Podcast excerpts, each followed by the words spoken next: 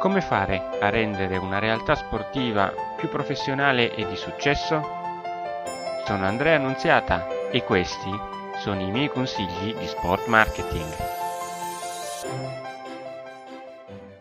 Care amiche ed amici di consigli di sport marketing, oggi vi volevo parlare del fatto che no, non abbiamo bisogno del posizionamento di marca, ovvero del fatto di dover utilizzare i valori comunicare le nostre realtà sportive.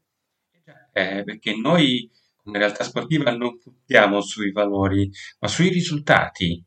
Scusami, e allora il Covid, come hai fatto quando c'era il Covid? Non potevi avere alcun tipo di risultato. Cosa hai comunicato? Sai quale marchio sportivo è conosciuto ovunque? Da proprio gli All Blacks, una squadra, la nazionale neozelandese di rugby, che è conosciuta sì per le vittorie, ma soprattutto per i valori che comunica.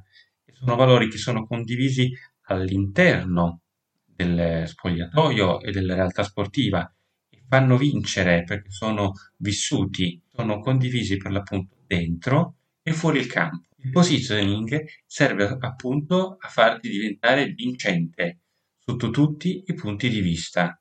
Quindi tranquillo, se non lo hai ancora fatto, non ne hai bisogno. O forse sì.